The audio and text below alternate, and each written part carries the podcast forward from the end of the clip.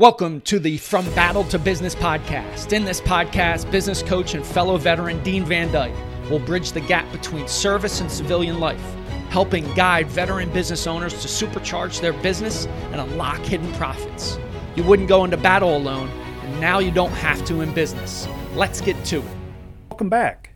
This is For Battle to Business with your host, Dean Van Dyke, and today I am absolutely excited to introduce Beate Chelette, who's also known as the growth architect. She's also the founder of the Women's Code and provides visionaries and leaders with proven strategies, blueprints, and growth maps that provide clear steps to improving business systems that not only strengthen leadership skills and teams, but that allows her clients and audiences to maximize profits and scale their impact.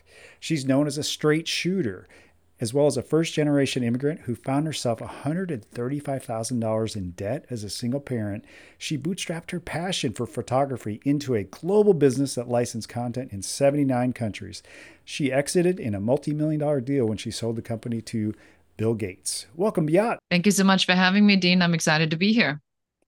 We're excited to have you, and thank you for joining us before your big trip to Japan. I know, right? First time to Asia ever. So I'm excited. Oh wow, first time. That's awesome. Yeah, I flew through there back in mid 2000s on my way to the Philippines. So it was a the little bit I got to see of Japan was absolutely beautiful.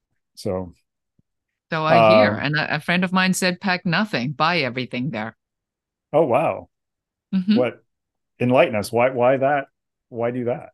But I guess she's a fashionista, and Tokyo is a mm-hmm. fashion capital of the world. So she just says, "Help yourself out." nice. All right, that is awesome. So, tell us about your journey and and how you became known as the growth architect. Yeah, so I am originally from Germany, and I started my career in photography, the creative mm-hmm. arts, and I've always been better at the business than the than the creative, but I love the creative part and I love artists and visionaries and thought leaders and people with crazy big ideas that cannot land planes if their life depended on it. And so I very quickly understood that I needed to be in the business side of of of the creativity. Mm-hmm. And I became after I, I decided that photography as a photographer making a living was not for me, even though I loved it. I went to become photo editor at Elle magazine, and then from there, I immigrated to the United States, and I became a photographer agent, a photographer, a stock photography producer. I produced for clients like Wrangler, Mercedes Benz, BMW. You know, really big, wonderful, mm-hmm. excellent, excellent clients. And then I went through a decade of really bad luck and tragedy, and that included fires, floods, riots, earthquake, as lawsuit September 11th, and it finished mm. with a tsunami. In the meantime, I've added a hurricane to it and a pandemic. So I think, you know, I used to jokingly say in Los Angeles, I'll never add a hurricane, but but little little do you know what right. what comes to you in life. And eventually, I found myself one hundred thirty five thousand dollars in debt, broke, a single mom, immigrant. No idea how I was going to get myself out of this mess because I had lost everything. Mm-hmm. I mm. lost half a million dollars in one day. In September 11th, I had lost the other part of the photography representation business in the lawsuit of a bad former employee. They got too close to a key vendor and they decided they were going to run their own business just without me. And then I had to figure out how I'm going to crack this code. And then when I did, I sold my business for millions of dollars to Bill Gates, 18 months of the worst moment of my life. Wow. Bill Gates. So having worked for him formerly uh, a few years ago. Well, actually, he he was chairman at the time I was at Microsoft. So, congrats to you on that sale, especially during a recession. So, tell us how you did that. So, the way when you look at the journey always retroactively, it feels that it now all makes sense. I think that probably most people in life will say that. They say, well, if I wouldn't have you know, broken up with this person, then I wouldn't have gone out with my friend. And then we wouldn't have gone to, on that trip. And then I wouldn't have been in a supermarket at the time. Then I wouldn't have met that person. And one thing that, you, you know, so when we look back, it always, always makes sense. So it was no different for me. So if I look now backward, Dean, I go, okay, everything makes total sense. So there was this moment where I'm in the desert in El Mirage in the dry lake bed, and I'm producing a music video. It's my first music video, and I wanted to be an MTV producer. And I thought, that's it. My ships come in. That's mm-hmm. it. I'm going to be famous. I'm going to be on MTV. I'm going to get all this like crazy cool stuff. And you know that the trucks are coming in, the grip, the the you know the director the the models the stylist the catering truck i mean everything's there and then i hear this voice in my head and it says you need to go bigger i'm like what what and retroactively six months later i lost my business in the lawsuit and then the following nine months later in september 11th so it wiped itself out and about a year after i heard this voice while i was on the top of my career. But when you really look at it now, is the business that I sold was a stock photography syndication that I built to a syndication distribution list of 79 countries. So the thing that I sold, I sold for as much as I did to Bill Gates privately, was because I did exactly what the voice said you need to play bigger on a global scale. Mm so when I look back, as I got, I could have saved myself all the trouble if I would have maybe listened to this voice earlier and put things into motion, but I didn't. And so the path was a little bit harder. How you do it is, especially when times are tough, you have to think about on whether or not what's happening right now is so hard because it's just not working. Hmm. Because if it would be working so well, you wouldn't be in this position. True. What what makes Apple to finally succumb to the pressure to put the same charging cable on their phone that's already on their laptops that everything else is charged with? What is it? It's not the kindness of the C-level. It certainly isn't the shareholders it's economic pressure. Mm-hmm.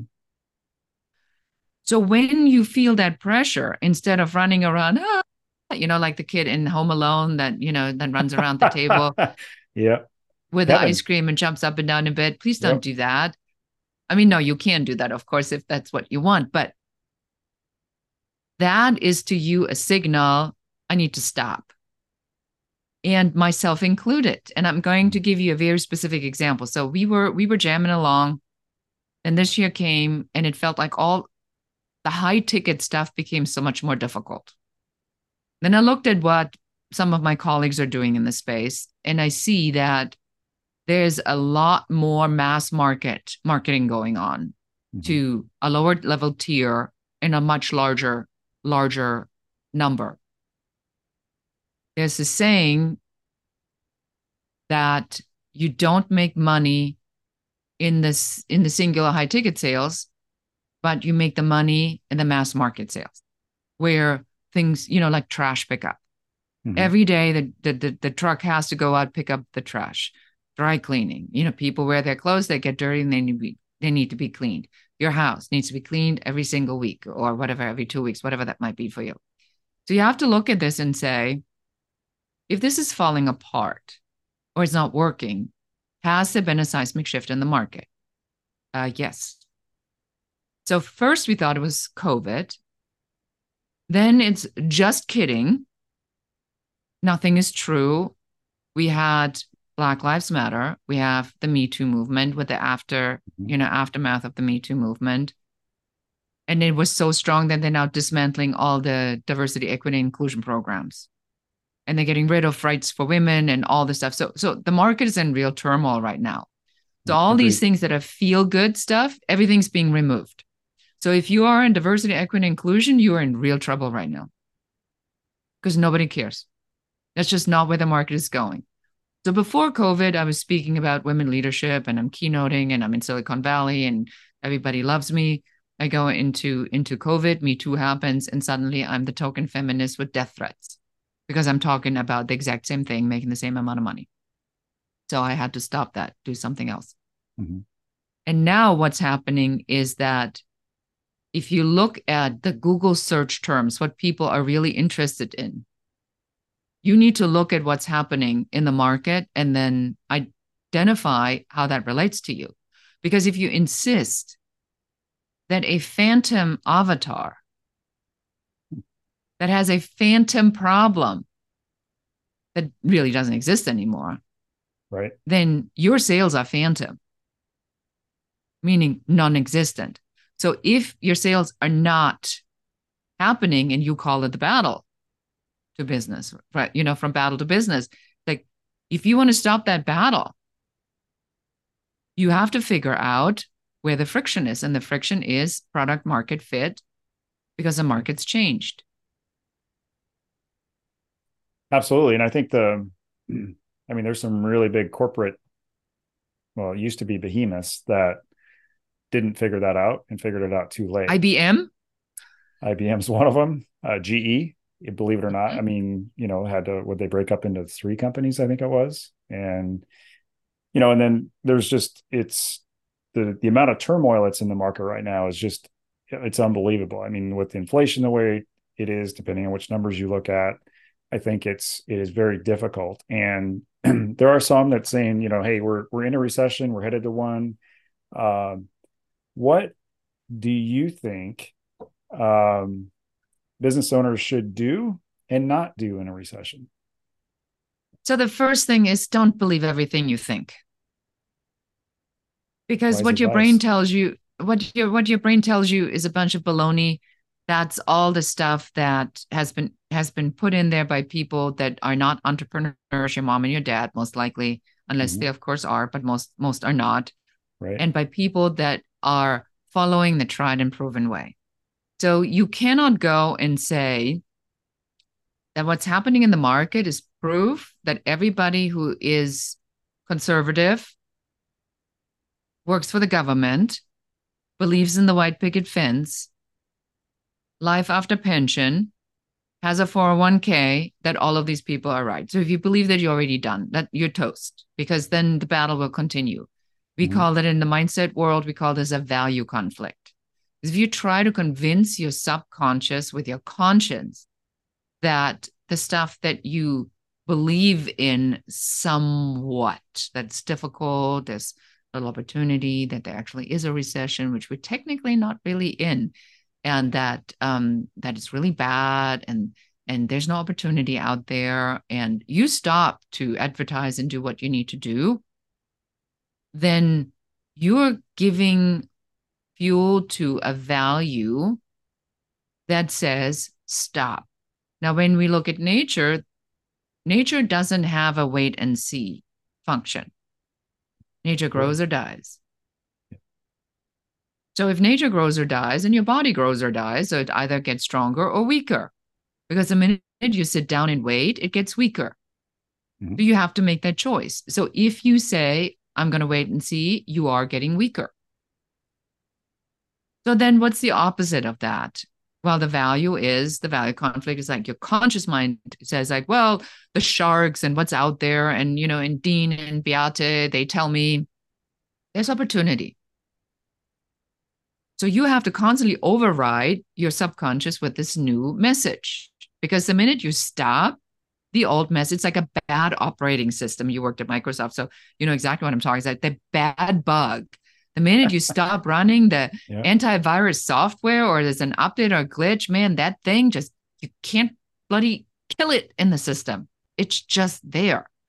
So you have to be aware of that. So when the thought comes up, it's no good or I've wasted my money. I put all these years into it. And for what? What do I have to show for? Mm-hmm. You need to actively look for the opportunity because opportunity does not show up in a Tiffany box with a bow on it. It does not.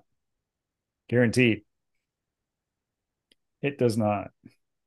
So the what's interesting because you know our brain, especially the RAS, um, it's interesting you bring up mindset because a fixed mindset is going to have that type of response, right? They're going to think about, you know, oh, it's too tough, or or we're we're in a recession, things are so expensive, and and it's it's interesting because I'm actually talking, giving a talk in LA um, first week in October about change, and so the the one thing, and I grew up, the mindset in my household relatively fixed wasn't really you know and that's what you grow up in and that's some of the things that you battle as you're trying to grow your mindset. And um, I don't know if you ever heard of Zig Ziglar or not, but you know, one of the things he always said was Automobile University. And to expand, to grow your mind, to you know, not focus on that because it's when you believe in opportunity, opportunity tends to show up where you potentially least expect it. And um, so it's so, and you've got a, a five star success blueprint. Uh, how do you work with business owners with that blueprint to help them grow and scale their business? Yeah, so so there's two two phases in business really. You're either going to grow until you have to scale. Because when you go from growth mode and scale mode, it's a completely different operating system that needs mm-hmm. to be put put in in place.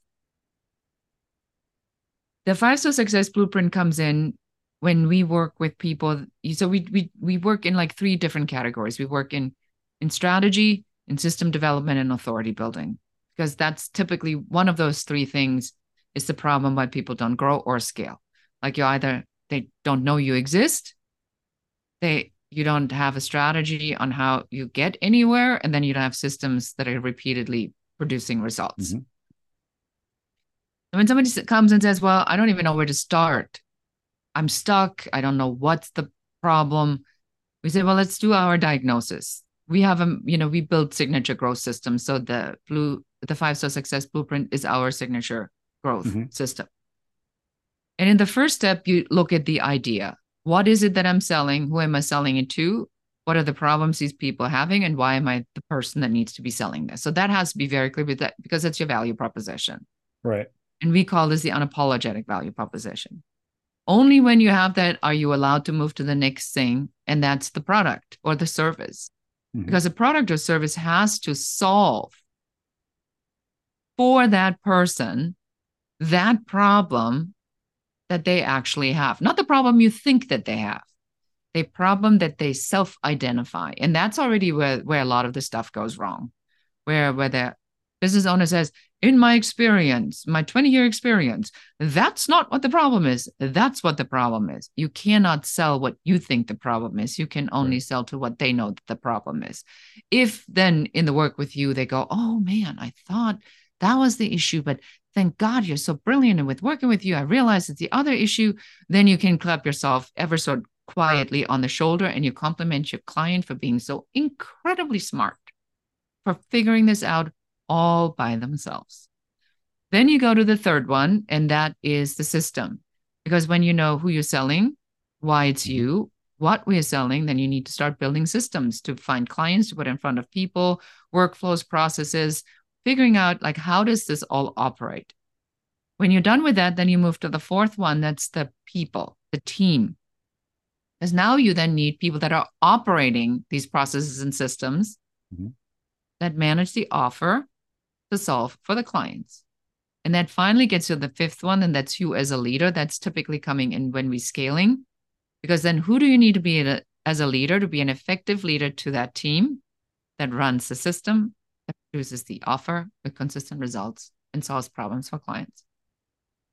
Awesome. So have you ever a question about the leadership? So have you ever run into a leader when you get to that phase that you're like, maybe not maybe we need somebody else or maybe you need some help what how do you handle a situation like that i tell them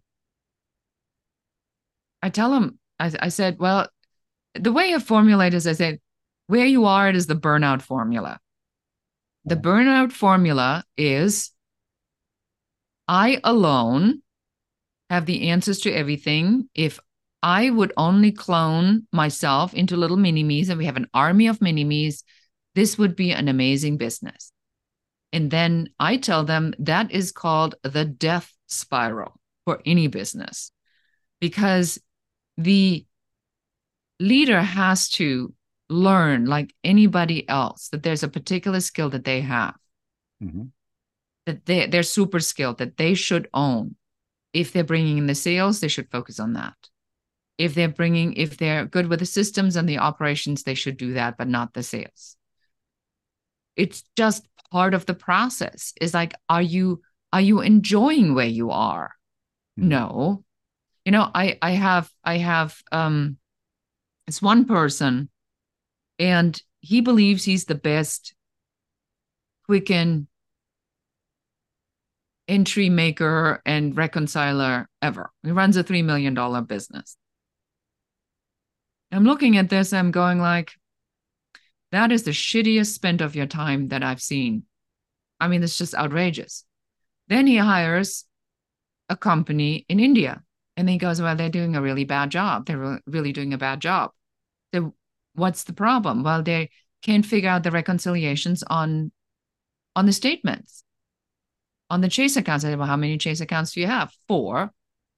Well, how come they're not able to do that with the statements? Oh, I don't give them access to the statements. I'm like, I'm sorry.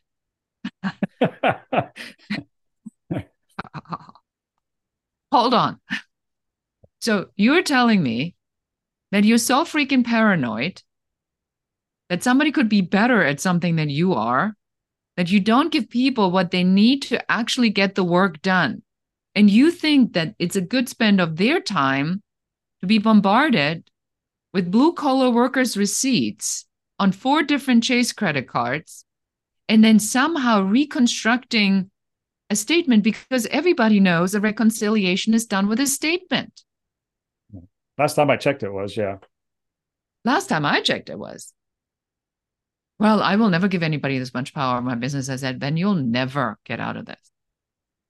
So, so the pain cannot be, the pain level cannot be intense enough for the mm. change to happen. And that's what people typically go to, Dean, is like, like an alcoholic has to hit rock bottom. Yep. Entrepreneurs typically blow up one of three things their health, their relationship, or their business. Those are the only things that they have to blow up. Mm-hmm. And when that happens, then they missed that that that flipping that switch where they need to start becoming a leader and stop being the employee. Right. That's a hard switch. Hard switch. And some do it successfully and some don't. I mean, there's a lot of founders that, you know, the company gets to a point where, like you said, scale and grow, and they're not the person to do it. Um, it you know, and sometimes take Apple for existence. You know, when Steve came back, they were not on a great path. They didn't have that creativeness. They didn't have the drive. And so when he came back to Apple, it was a, a you know, he he thought of the the iPod and then the phone and then I mean it just and now they're off and running, right? And it's a phenomenal business. So you talk about failing your way to success and you've you've you've talked about a little bit, but what help help my audience understand what you mean by that yeah so it's it, i have a great example that i'd tell Dean. so i want you to think about it this way so you you you go to your car and the gps goes update available. You ignore it because you're busy you have to drop your kids off you have to go somewhere you have to do something mom you know wife date night whatever it might be and it keeps saying you want to update the gps you said nope can't can't can't A couple months go by. Now you make a turn, and they are building that freeway after all. It's a cul-de-sac mm. now. Construction can't go anywhere. So now you're going to stop the car. You're going to get out of the car. You're going to throw yourself on the ground. You're going to throw a temper tantrum. You're going to say, I will never drive again. I'm the worst driver in the world. It's not even worth it driving. I, I, I, I, such a mistake cannot be rectified. It is the worst thing that has ever happened to me. I'm going to sell my car. I am going to walk everywhere from here on out. I, uh, no, I'm never going to even leave my house. I'm, I'm going to not have to pay insurance. My life is going to be so much better. Does nobody you go in the car and you take your hand and you hit yourself over the head and you say, Idiot, why didn't you update it when it told you to update? But no, you had to know better. You had to keep driving. You knew it was outdated, otherwise, there wouldn't be an update, but you kept going. Yeah. So now what you do is you just go in the car, you turn around, and you drive away and you find another way. Why? Because the restaurant you wanted to go to happens to still exist. It has not vanished. The opportunity to go out and eat is not gone. right. And so, so I want you to think about when you hit that hard no, that it's really like this construction person with a hard hat and the neon vest with the reflective stripe, the stop sign, and they just go wrong way. And then all I want you to do is go, thank you, wave, keep driving. That's it. nice. Love it. So, if you had one message that you wanted everybody to hear, what would that be? Uh, don't take it personal because it's really not. It feels mm-hmm. often so personal, but the trials and tribulations are growing pains and mm-hmm. they're often not pretty and they feel like failure. But when you look backward, I mean, I'm a 13 year overnight success. And then I thought I had it all figured out. I'm still facing some of the same challenges that I faced then mm-hmm. today. It just doesn't go away. It's just a different business with a different set of parameters and a different market that's changing in different in different uh, directions. Right. So you got to have a really thick skin and look at everything from a perspective of curiosity. Not why is this happening to me, but hmm, I wonder where the opportunity is in that. If this is not working, am I supposed to do something here that I may not normally would do? I love that it's really being introspective about what the what's going on and not you know the oh woe is me syndrome that says why is this happening to me? It's not why it's it's what can i learn? What's the opportunity? And it really i mean it can it can really help you to grow um, not only as a person but professionally. And um, because i like I said, you know, growing up at a fixed mindset household, I heard some of that why stuff. And I'll admit, I, you know, I used some of it in my life until I, I, I think you did this, hit yourself on the head when you're driving, didn't update the GPS, but uh, you're right. I mean, it's really about being able to look outside the situation and try to understand it more. Yeah. Yeah. I would have so, would have never sold my business if I if if if I wouldn't have done something just because I had to to make somebody just not nag me anymore. That's really well, the story.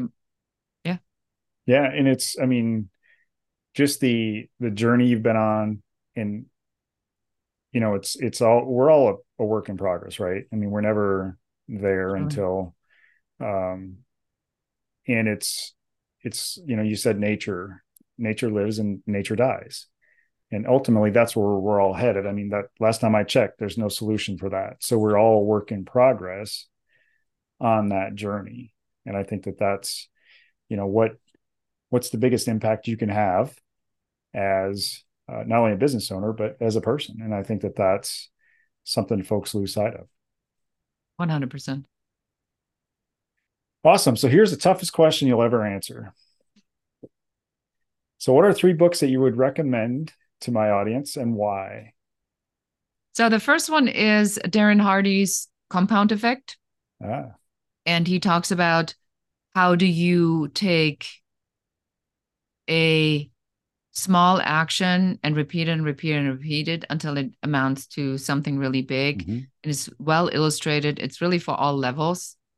Um, the other one would be I think it's Ray Hendricks, uh, The Big Leap, hmm. uh, talking about how do you how do you take that that big quantum leap in your business and how do you blow up that idea and why are you keeping yourself really small at this level?